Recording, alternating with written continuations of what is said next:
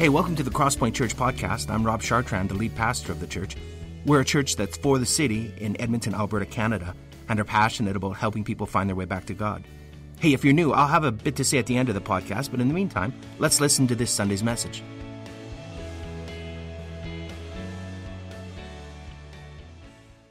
Uh, good morning, Crosspoints. Uh, happy Canada Day long weekend. Uh, if you're watching this on replay online, ha- happy whatever day you're watching this. Hope you're having a great day. Uh, I'm Kincaid, and I recently became a Canadian citizen. That's pretty cool. I have a picture, so it counts. Um, it's done online, but it, it still counts. Um, I spent my first Canada Day long weekend as a full pledged Canadian um, at a friend's wedding in Calgary, um, where I looked like I was about to chase somebody and ask them if they have a moment to talk about the Lord and Savior Jesus Christ. but uh, fortunately for me, I, I also brought a vest, so I think that made it look okay. Yeah, it works. Yeah. Okay, cool. Um, as some of you may know, um, I work for a multi billion dollar Fortune 500 company. I create masterpieces and uh, while also providing astonishing service for hundreds of people on any given day. I turn poop into liquid gold. I turn headaches and gloomy days into, at the very least, a tolerable one. I am a glorified barista. Uh, so, in my line of work, uh, I see and work with many neighbors of different creeds, faith, faiths, race, and lifestyles. And you know, every so often, as, as I work with my coworkers, we would get into conversation about faith, as you would. Um, and I tell them that I love Jesus and that the reason why I can't work on Sunday mornings is that I volunteer for a multi billion member organization that is the church. And some will go, Church? I hate church. And when, and when I asked them about it, they would tell me that it's not necessarily the, the Jesus person that they have a problem with or the teachings about him. They're pretty cool with Jesus. But they said it's the people that they don't like. Christians are awful, they would tell me. And unfortunately, there were a number of proclaimed Christians who, at the, during, the peak, during the peak of the pandemic, who would come into our store and not only disrespect our rules, but also my team members. And the room goes quiet. So it made me wonder if that's what non Christians think of Christians I wonder if people from within the church think the same way. Probably not, right? We think we're all good guys, right? We're amazing. So, over this past year, I did some research, or more so observations, um, with my youth students and my youth leaders about their past experiences with the church. Um, from September all the way till June, I've listened, because I'm a Snoopy guy, I listen to conversations about what they think about Christians.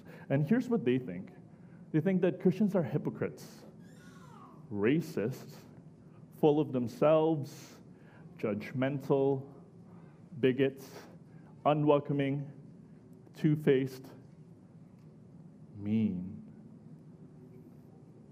I mean, the call is coming from inside the house. What does, how does that feel to us? What do we think? In the passage that we will go into this morning, we will seek to learn that this was not how Jesus meant for his followers to be. That Jesus wasn't ignorant or cold or hypocritical, and that his followers shouldn't be either. Am I right? Can I get an amen from somebody? Let me, let, make me feel alive this morning. I know I just like brought you guys down. No, we're all great people. We're all great people. But here's the thing, folks. Here's a spicy take at the well. Jesus loved his neighbors. Huh? spicy. Kincaid, how's that spicy? We hear that like every other week. But according to our list, apparently not. So, in the passage that we will go into this morning, we will seek to learn that Jesus wasn't all that and that his followers shouldn't be, and that Jesus loved his neighbors. But just how did he do it? Let's find out together. But just a quick thing during the duration of my message today, I want to think of the word neighbor as people beyond our literal homes. Think of your relatives, your aunts, your uncles, your, your nieces, your, your cousin twice removed, your friends, your government, people who do not look like you. Would you turn with me into John chapter 4, verse 1 to 26? And I will treat this like a youth room where I will say, Turn with me to John chapter 4, verse 1 to, 1 to 26, and say, Yup, when you're there. I hear a couple of yups. Awesome. And I will try to do this in my best preacher voice. John chapter 4, verses 126, Jesus talks with a Samaritan woman. The Pharisees heard that Jesus was gaining and baptizing more disciples than John, although in fact it was not Jesus who baptized, but his disciples.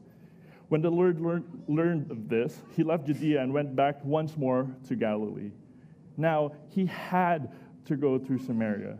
So he came to a town in Samaria called Sychar, near the plot of ground Jacob had given to his son Joseph. Jacob's well was there, and Jesus, as tired as he was from the journey, sat down by the well. It was the sixth hour. When a Samaritan woman came to draw water, Jesus said to her, Will you give me a drink? His disciples had gone into the town to buy food. The Samaritan woman said to him, You are a Jew, and I am a Samaritan woman. How can you ask me for a drink? For Jews do not associate with Samaritans. Jesus answered her, If you knew the gift of God and who it is that asks you for a drink, you would have asked him, and he would have given you living water. And I always read this in Pastor Amanda's voice when she says this. She says, Sir, the woman said. The youth laughs because they hear it all the time. Um, you have nothing to draw with, and the, and the well is deep. Where can you get this living water? Are you greater than our father Jacob, who gave us this well and drank from it himself, as also did his sons and his flocks and herds? Jesus answered, Everyone who drinks this water will be thirsty again, but whoever drinks the water I give him will never thirst. Indeed, the water I give him will become in him a spring of water welling up to eternal life.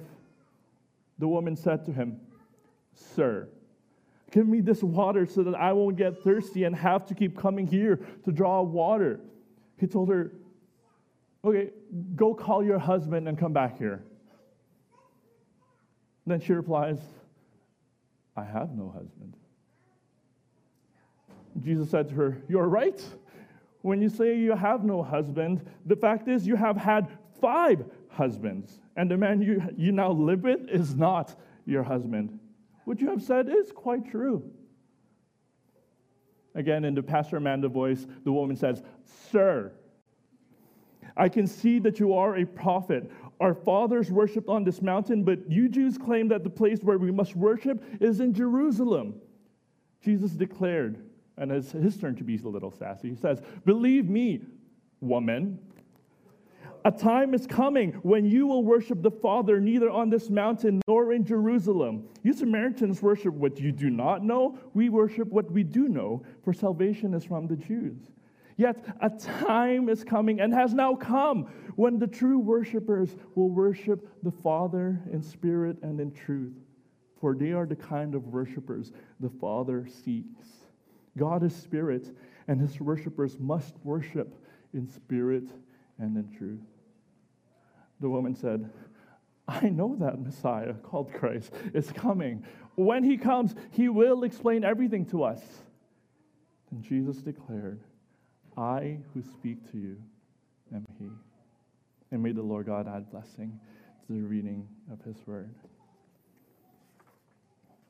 So, from this passage, we learned that Jesus not only loved, but Jesus loved his neighbors by being intentional. So, at the start of this chapter, we see that there was a controversy being talked about in, in Pharisee circles that Jesus was gaining more followers than John the Baptist. When Jesus found out about this, he left Judea and went back to Galilee. He left because had he stayed, he would have, found, he would have faced opposition from the Pharisees and possibly end up getting killed. And as a little spoiler, before the book of John ends, Jesus kind of dies. But, but he gets resurrected. He gets resurrected. His cool. Main story, main, character is, is going to be okay. Better start reading. So there was a theory also posed by theologian John Piper that Jesus may have left because the Pharisees may have used Jesus' um, popularity to discredit John. So in this, Jesus was intentional in loving his neighbor, that is John, by not allowing this to happen. Didn't want no controversy. Then we read on in John chapter, uh, chapter 4, verse 4, that Jesus had to go through Samaria in order to get from Judea to Galilee. Uh, so the distance between Judea and Galilee was about 70 miles, or 112 kilometers for you Canadians, or about a two and a half day walk at the time. So remember, they didn't have the Alberta Highway 2, um, where it's just straight down and like you probably won't get lost. You just go straight down. No, no, they lived in the Mediterranean, so it was hot and they had various sorts of terrains. So you're like, well, duh, he needs to go north because in order to get to Judea, like they had to go through Samaria. It's like right there. But what Jews would usually do was travel east through the hot, uncomfortable road through the Judean desert, across the Jordan River, and north by way of the region of Perea. Just so they could avoid the region of Samaria altogether. Jews would travel almost twice the distance of the shortest route possible just to avoid a region.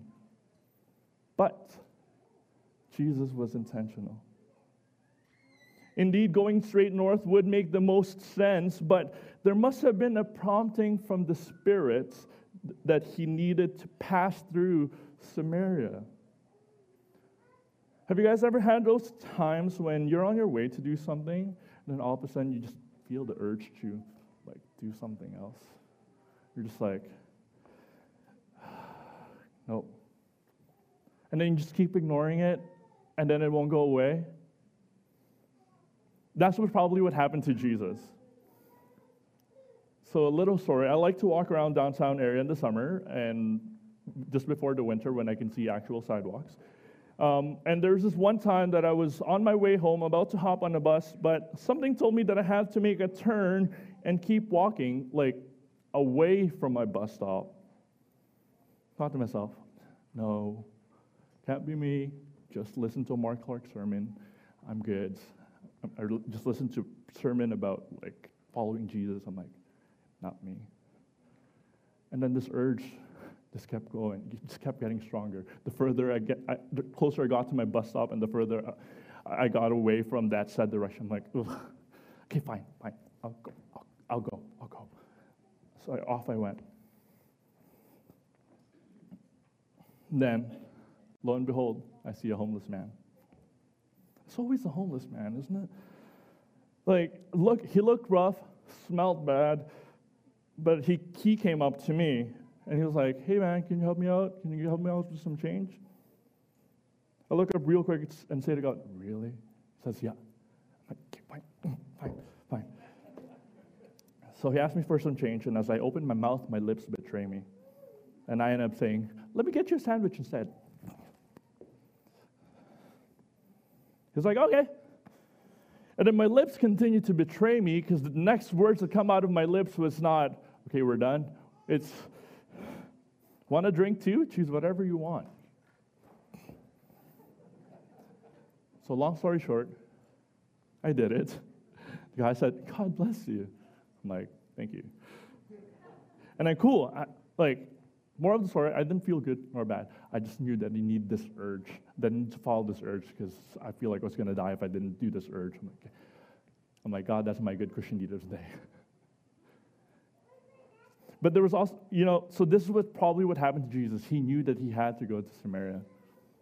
But there's also the fact that God, that Jesus is God, so he knew that he had to go through Samaria. But later on in that. So reading on from verse 4, lo and behold, on the sixth hour, that is noon, when the sun would be at its peak, the hottest time of day, Jesus became tired from his journey and sat down by a well. Well, no, duh, Kincaid. It's hot, so you get water. That's what you do. No, no, just wait with me. Look who enters the scene a Samaritan woman. Again, Kincaid, he was in Samaria. Did you expect a Filipino dude to come? no, no, no, like, there was no Tim Hortons then. We're gonna, it's a Samaritan woman. So, hold it. Jesus knew what he was doing. He sat down in a specific well, in a specific town, at a specific time, because he knew that someone will be there. The plot thickens. Jesus was intentional. But wait, hold the cornstarch. What made the plot thicken? Had to go through a uh, cookbook. I'm like, what makes things thicken? So, a little history lesson here. Um, Samaritan people and Jews hated each other. Hated each other enough that Jews would like go way around the region to just to avoid these people. But like, why? Okay, super quickly, I'm going to talk super fast because this is a long thing. Ready? All right. King Solomon. We all know King Solomon. Yeah, King, son of King David. Yeah, he ruled over Israel. He had a son named Rehoboam. Rehoboam had these unwise actions in 10th century BC that caused a schism or a split, splitting the kingdom of Israel into the northern kingdom of Israel and the southern kingdom of Judah, each with its own king. Following? Good. Northern kingdom fell into enemy nation Assyria. Assyrians brought people of different race and idols, which some of the Israelites intermarried. They created a, a religion for themselves that Jews considered heresy. They had their own version of the Pentateuch or the first five books of the Bible, but rejected the writings of the prophets and Jewish traditions. Jews considered Samaritans as half breeds who defiled true religion. And sometimes they even hated them more than Gentiles or people who do not believe in the God of Israel. So, folks, we have to understand that this wasn't like an Edmonton versus Calgary kind of hate where we're like, haha, we beat you at the playoffs. But then we're like low key friends again, you know? We're like, at least it's not the Canucks. You know, like, at least it's not the, the Leafs, you know? Like, it's not that kind of hate. It's like they had a strong animosity towards each other, and they would possibly even kill each other had one, had one Jewish person made a wrong turn at somewhere and go through Samaria. It was a lot, they were racist. We're like, racism, I know that word. Kind of true about that about us today, isn't it? In our world today. There's racism back then and now.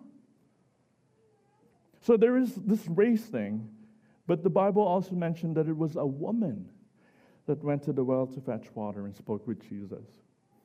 So in those days, we have to know that rabbis or teachers like Jesus weren't allowed to talk to women alone.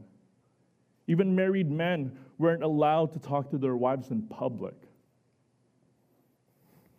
Can you imagine a world where your aunts, your sisters, your moms, your grandmas are treated not equally as you just because they were a girl? Mm. But the other thickening agent to the plot was the time of day that the woman was getting water. It was noon. It was hot. And at the time, fetching water at wells was a chore done by women at the beginning or at the end of the day when it wasn't hot. And was also used as a local gathering time for women, like social gathering. Because they didn't have social media. That was their socializing and their media. So was she just late, Kincaid? Doesn't seem like it. It seemed like it was part of her daily routine. Jesus knew something was up. She must be an outcast. Because there's no other explanation. She's alone, she's a woman, fetching water at the hottest time of day. Doesn't add up. She had to be an outcast. So Jesus was intentional because despite knowing her story, he still wanted to pursue her. Let's jump to um, chapter 4, verses 16 to 18. We'll read again, like, what, what's up. Verse 16 of chapter 4. Jesus told her, Go call your husband and come here. And she replied, I have no husband. Jesus said to her, You're right when you say you have no husband. The fact is, you have had how many husbands? Five husbands. And the man that you now have and is living with is not your husband. What you have said is quite true. Ah, there it is. That's why she was an outcast. Are we following? Yeah? Amazing. So you see, despite their racial, religious, cultural, and even lifestyle differences, Jesus loved this neighbor. And he was intentional in showing her that he loved her despite all of their differences. You see, Jesus deliberately chose to go the unorthodox route to pursue this neighbor. He could have just gone with the other Jews and just went around like a normal guy, but he chose this unorthodox route to go straight north to pursue this neighbor. He was intentional in sending the disciples out to get food. Teenage boys are loud. They're like, no, I want to talk to this woman alone. He chose to speak and not to smile awkwardly and wait for something to happen. And then he asked for a drink from her vessel, from what would be viewed as a very dirty and, and like an unclean vessel.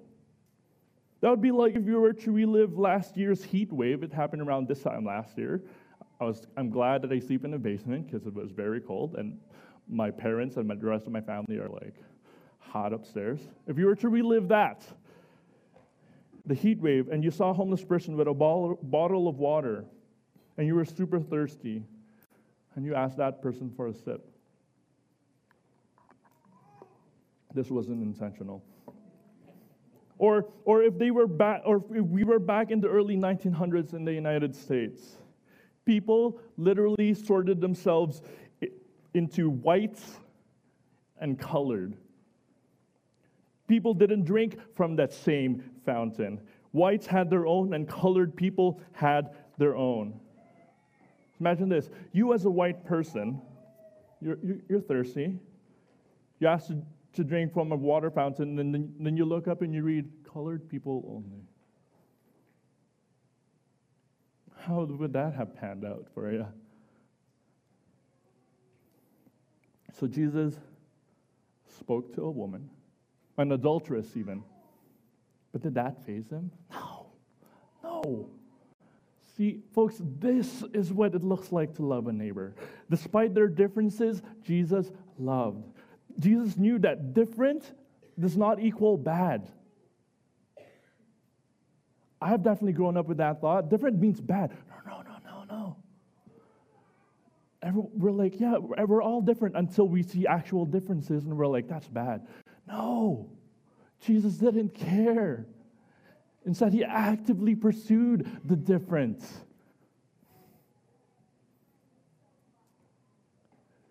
Jesus also showed how he loved his neighbors by making himself known to them. So, this interaction with the Samaritan woman, I don't know if you were following earlier, but it seemed to have led Jesus on this wild goose chase of a conversation with the woman changing topics at every turn. But Jesus kept chasing. With every topic change, Jesus would reveal more about himself. So when she asked him why he would ask her, a person completely different from her, for a drink, he answers that he has a gift for her a living water, a spring that overflows, that she won't ever thirst again. But what is this living water? We toss this, we toss this word around. Living water. We even have churches like named after it that Jesus was talking about. The woman took it literally and thought it was a fresh spring water, um, a place where moving water underground finds an opening to the land surface and emerges. This, this is a lot of water that it overflows to the surface. But this is Jesus we're talking about. This guy speaks in riddles. So, what does he mean living waters. Okay, pre K pause, since we are doing one church this morning. For the kids who are here this morning, um, I received this water bottle from a coworker before he left my work. Um, it looks cool, but I think I want to put more stickers in it because I love stickers. Um, could you guys design a sticker of what you think of what you hear, when, uh, what you think when you hear living water that I could put on my water bottle? I'll put my favorite ones on my bottle and show it off at Realm Network. I'm, I'm looking forward to it. Okay, pre-K pause then. Let me take a sip. So living waters. We don't find out this meaning until John chapter 7, verse 37 to 39, where it, where it tells us that the living waters is actually the Holy Spirit that people will receive once they believe in Jesus. So why is this important that she that Jesus is offering this woman living waters? It was clear to Jesus that the woman was like the Rolling Stones. She can't get no satisfaction. She was looking to get satisfied in relationships with people, but still couldn't find any. Jesus was offering her and you today to take a metaphorical drink of the living waters that he offers. A drink that will lead you to be satisfied. St. Augustine once said, You have formed us for yourself, and our hearts are restless until they find rest in you.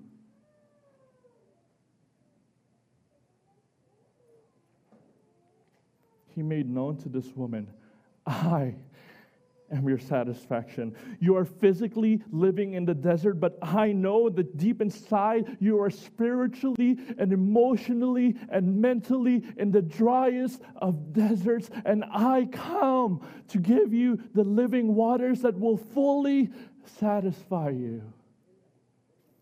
Somebody say amen. When the woman asks where the well is, Jesus tells her to call her husband and come back to the same place. She denies her marital status, and Jesus calls her out, saying that, yeah, she's, she doesn't have a husband, she has many uh, husbands. And in this, Jesus reveals about himself that he is not just a prophet, but he is a great prophet. The woman changes the topic again to talk about where people worship, probably wanting to sum Jesus about where the true place of worship should be set. And Jesus comes to her level and says, and reveals that he is the one who makes true worship possible. And again, the woman changes the topic, saying she is waiting for the Messiah. And then finally, Jesus reveals that he is the Messiah.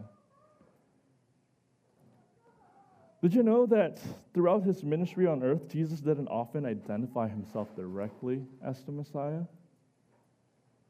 He broke that pattern with this woman. Jesus knew everything about that woman her past, her insecurities, her ability to change topics when she's uncomfortable. Am I right? Jesus didn't have to make himself known to her, but he did anyway. Why? Because he knew that she needed him. You see, folks, to love your neighbor is to make yourself known to them. Why? Why? Here's a big thing that I've been learning lately people will not care about what you have to share unless they know that you care. People will not care about what you have to share unless they know that you care. You can evangelize to people all you want. You can say you will go to hell, you will go this and that. But unless they know that you care, unless they, uh, when they're feeling that you're that you're making them like a project, when when they when they're feeling like they're a project to you, I'm sorry, but they won't care to listen. Even if, if you are very excited about evangelizing, they're like you're a stranger. I don't care about what you have to say. I don't care where you think I'm going. Why would I care if you don't care?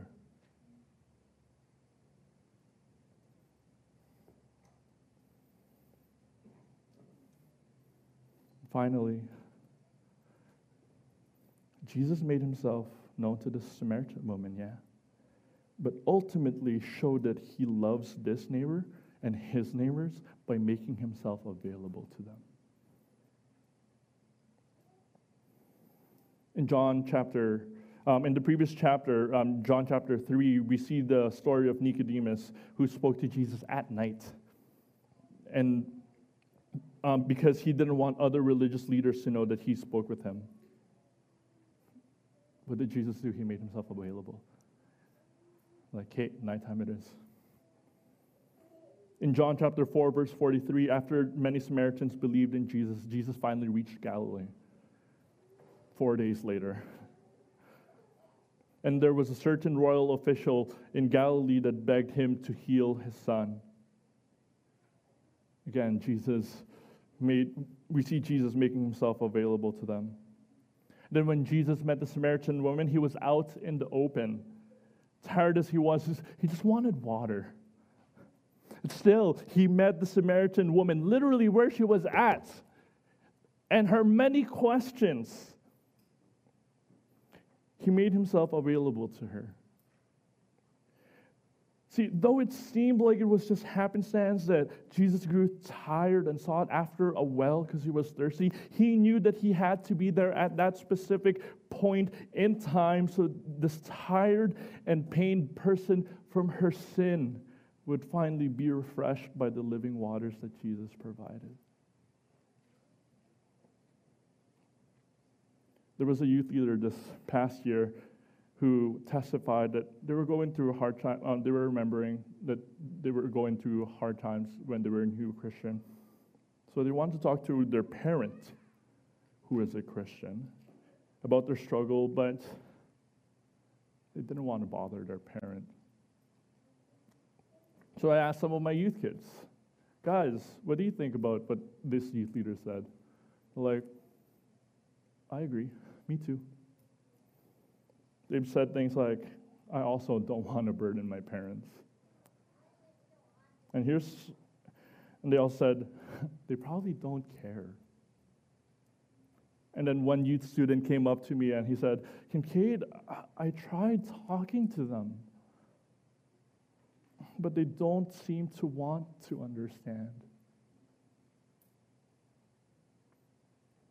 I'm like, God, I hear it clear. I hear the call very loudly. It's on speakerphone.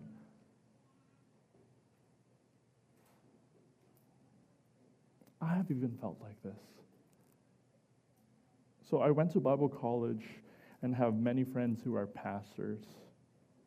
And then when I would tell them something, let's say I'm like struggling with whatever, or just a secret, I would sometimes feel the need to ask, Wait, am I talking to pastor you or just regular you?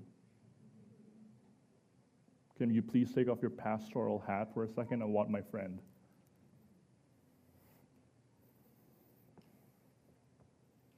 People are afraid of Christians because they fear judgment and neglect. And yet we claim to be okay. Yet look at the story of Jesus and the Samaritan woman. He loved this outcast, despite her past and even present, because she was still living in his sin when he met her. He still loved her. Because despite seeing her sin, despite seeing what's supposed to be an enemy, he saw a hurting soul. Despite seeing different equals bad, he saw oh my goodness, this is an actual person, a hurting person. He saw a woman that no one wanted to talk to. I mean, can you imagine being in an already hated group, being hated by that people of that same group? Jesus saw a person who just wanted to be heard. Haven't you ever felt like that? To be seen is to be heard, and to be heard is to be known. Jesus loved his neighbors because he saw them through the lens of grace. He was intentional because he loved them. Despite their differences, Jesus loved. And here's the crazy thing about Jesus He did not let his convictions get in the way of his loving. He made himself known because he wants them to know that he cared. He made himself available by getting the chance to get to know them, to see them, to hear them, to know that the God of the universe cared for them. So I close this morning. You know, Canadians are known all over the world for being friendly and kind people. A.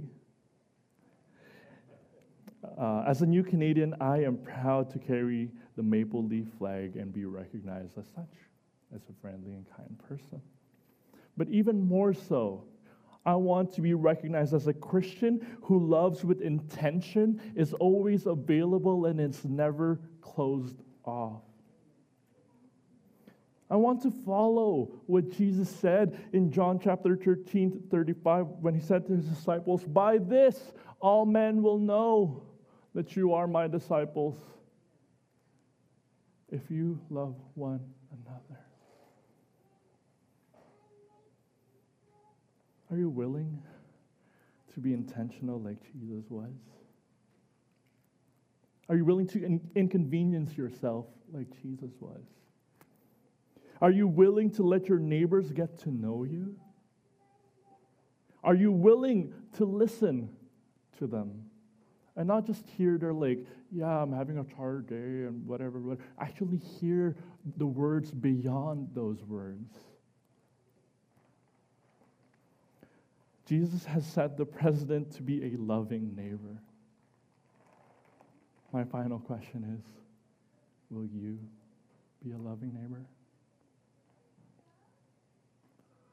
Let's pray.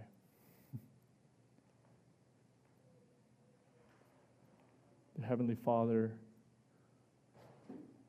we praise you for your grace and the lens that you see us through. Lord, we ask for forgiveness in the many times that we have failed in loving our neighbors. Lord, we're awesome at loving ourselves, but loving our neighbors, oh, a whole different story. But you said, no, no, my son.